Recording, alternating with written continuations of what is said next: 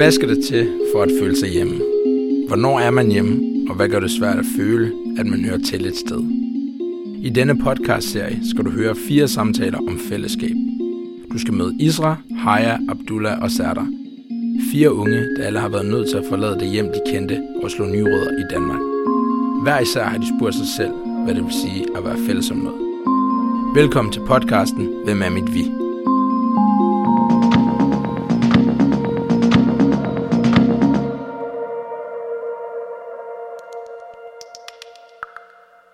Hej og velkommen til podcast Hvem er mit, vi? Mit navn er Isra, og overfor mig sidder Haya. Haya er en ung kvinde, som er flygtet fra Syrien, og nu bor hun i København. Haya er en aktivist, og hun vil gerne fortælle os om, hvordan vi kan skabe en forandring.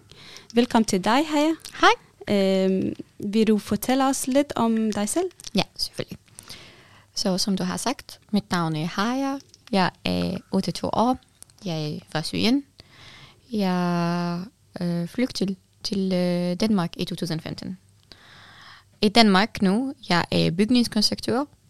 Jeg arbejder i arkitekturfirma. Og i siden af arbejde, jeg er også en aktivist. Mm-hmm.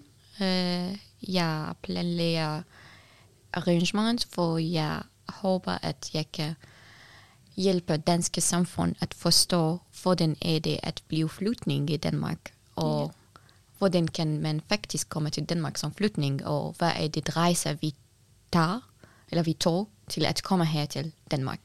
Yeah. Hvad er det prisen, vi har paid, mm-hmm. og the dangers, vi går, eller vi tager til at faktisk få et nyt land. Jamen, det lyder meget spændende, Haya. Og jeg kan høre, at du har valgt at være en aktivist, fordi at du vil gerne skabe en forandring. Ja, præcis. Men nogle gange kan det være svært at skabe en forandring. Betyder det så, at vi skal give op? Nej, helt ikke nej. Det første punkt er, at jeg prøver at spørge folk, hvorfor de tænker, at vi skal skabe forandring faktisk. Mm-hmm. Og det er svært, fordi alle mennesker har deres egen liv, hvor de har deres hverdag, og de har already nok hverdags. Så hvorfor de skal gå ud og kæmpe for andre mennesker, for environment, eller flytning, eller så videre. Og jeg tænker, at det er vigtigt, fordi vi som mennesker owe it to each other, at hjælpe hinanden. Hvis vi ikke hjælper hinanden, det er ingen point at leve dit liv, tror jeg, hvis det giver mening. Yeah. Det er svært, men vi skal ikke give op. Haya, du har også oplevet at flygte, ligesom rigtig mange mennesker, i en lille båd over havet. Mm. Og nu endte du med, at du er en aktivist for flygtninge og for kvinderettigheder. Hvad er det, der har motiveret dig til at være en aktivist? Er der en specifik oplevelse, du vil gerne dele med os? Ja.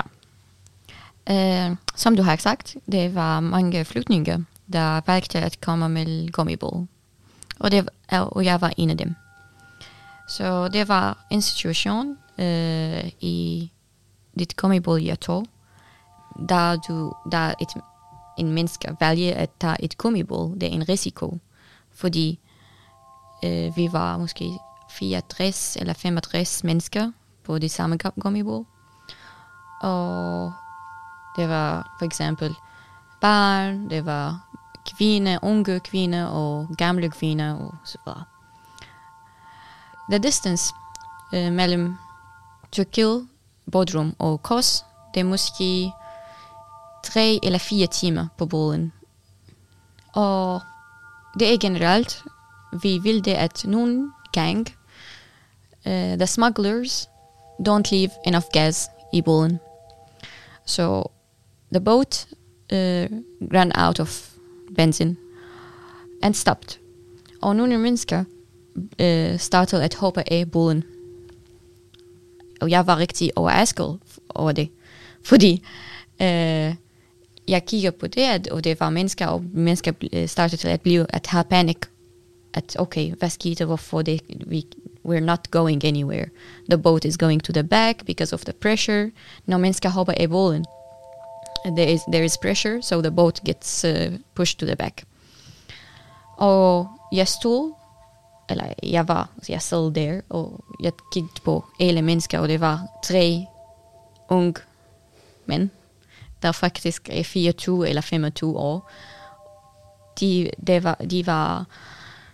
were ready, som de har swimsuits on. Så det var rigtig forfærdeligt, fordi jeg tænkte på, at det skal skubbe båden ind til kysten. Men jeg var overrasket, at faktisk de kun valgte deres selv og svømme til kysten i Grækland, without looking back. På det tidspunkt, jeg valgte at hoppe i båden og starte at skabe båden, og andre mennesker i båden så på mig og fortalte andre mennesker at kigge på det. Det er en kvinde eller en pige, der skubber båden, og I sidder i båden. So they started to be like, yes, we can do that, maybe. So they også hoppede af og pushed the boat. Så fra dit tidspunkt indtil nu, jeg har mit trust i menneskelighed blev shaket lidt. Derfor jeg har valgt at være dit menneske. I don't want anyone to think that the boat is not going to be pushed. Yeah. I want to be the role model. As in, hvis alle mennesker giver op, jeg vil ikke. Det går i mit hverdagsliv. Det går i mit aktivistliv.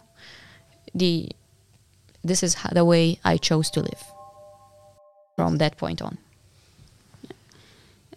Jeg kan godt høre, at det var en rigtig hård oplevelse for dig, Haya. Især fordi, at vi snakker om en lille båd, der skal, og der skal være rigtig mange mennesker i den. Og du nævner det med, at der var ikke nok kasse i selve båden. Og så det er en stor risiko for, at I ikke når hen til kysten. Ja, lige præcis. Fordi det er børn, der ikke et år, the babies. Ja, og så det er ligesom den her historie, der har gjort dig mere stærkt. Ja.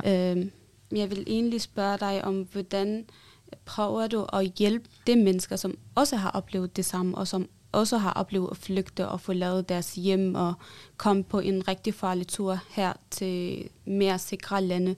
Hvordan prøver du at hjælpe dem videre, så de kan få det bedre i det nye land eller nye kultur, de kom til?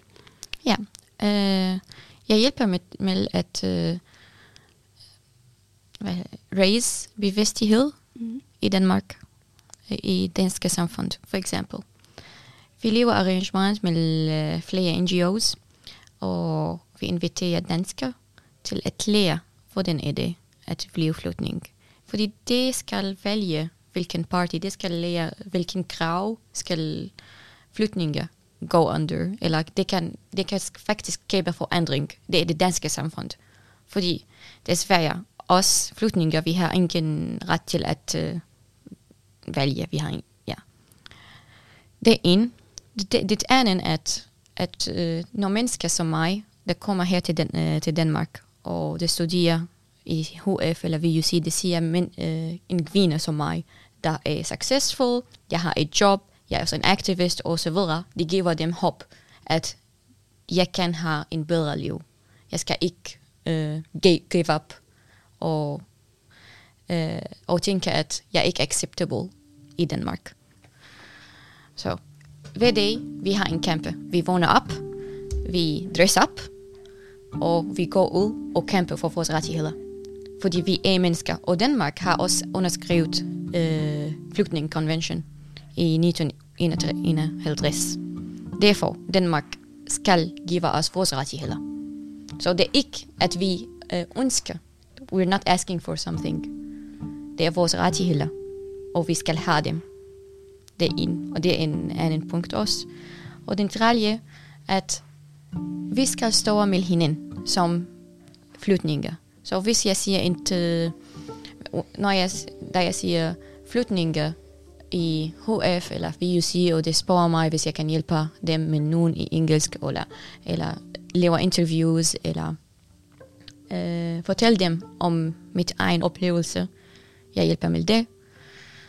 Og selvfølgelig, hver dag, det er små ting, vi kan hjælpe med. Ja. Jeg synes, det er smukt, at du prøver at være en inspiration. Hvorfor har du valgt kvinderettigheder at kæmpe for? Så det er lidt kompliceret. Så jeg kæmper for flygtninge i Danmark, og jeg kæmper for mellemøstlige kvinder i Danmark.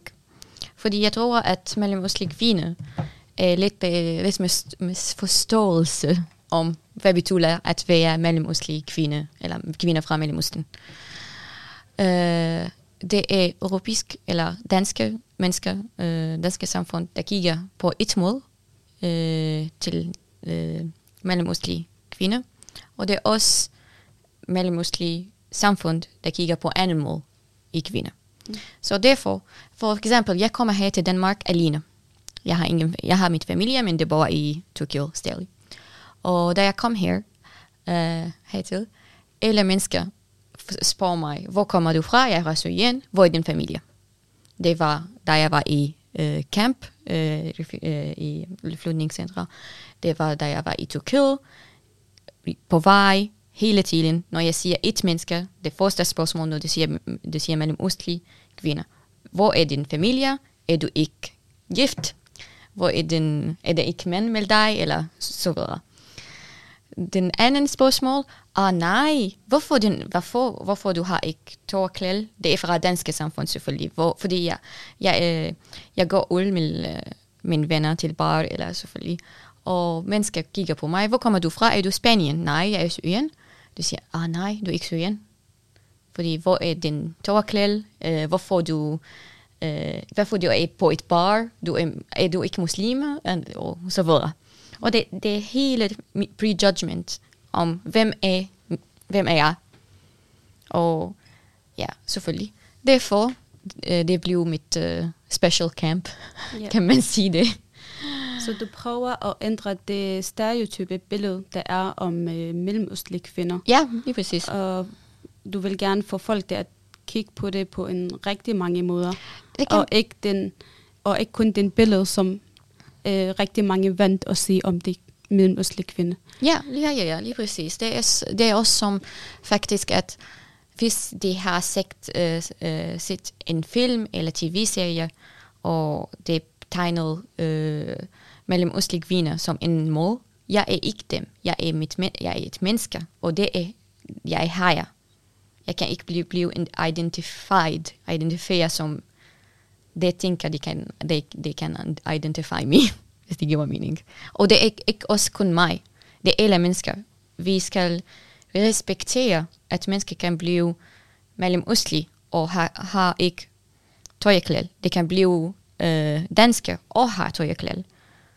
Så det er bare, at vi skal have respekt til hinandens.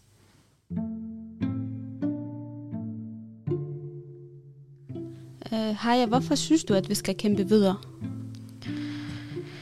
Fordi, jeg skal sige det som på din måde, det er vores pligt at kæmpe.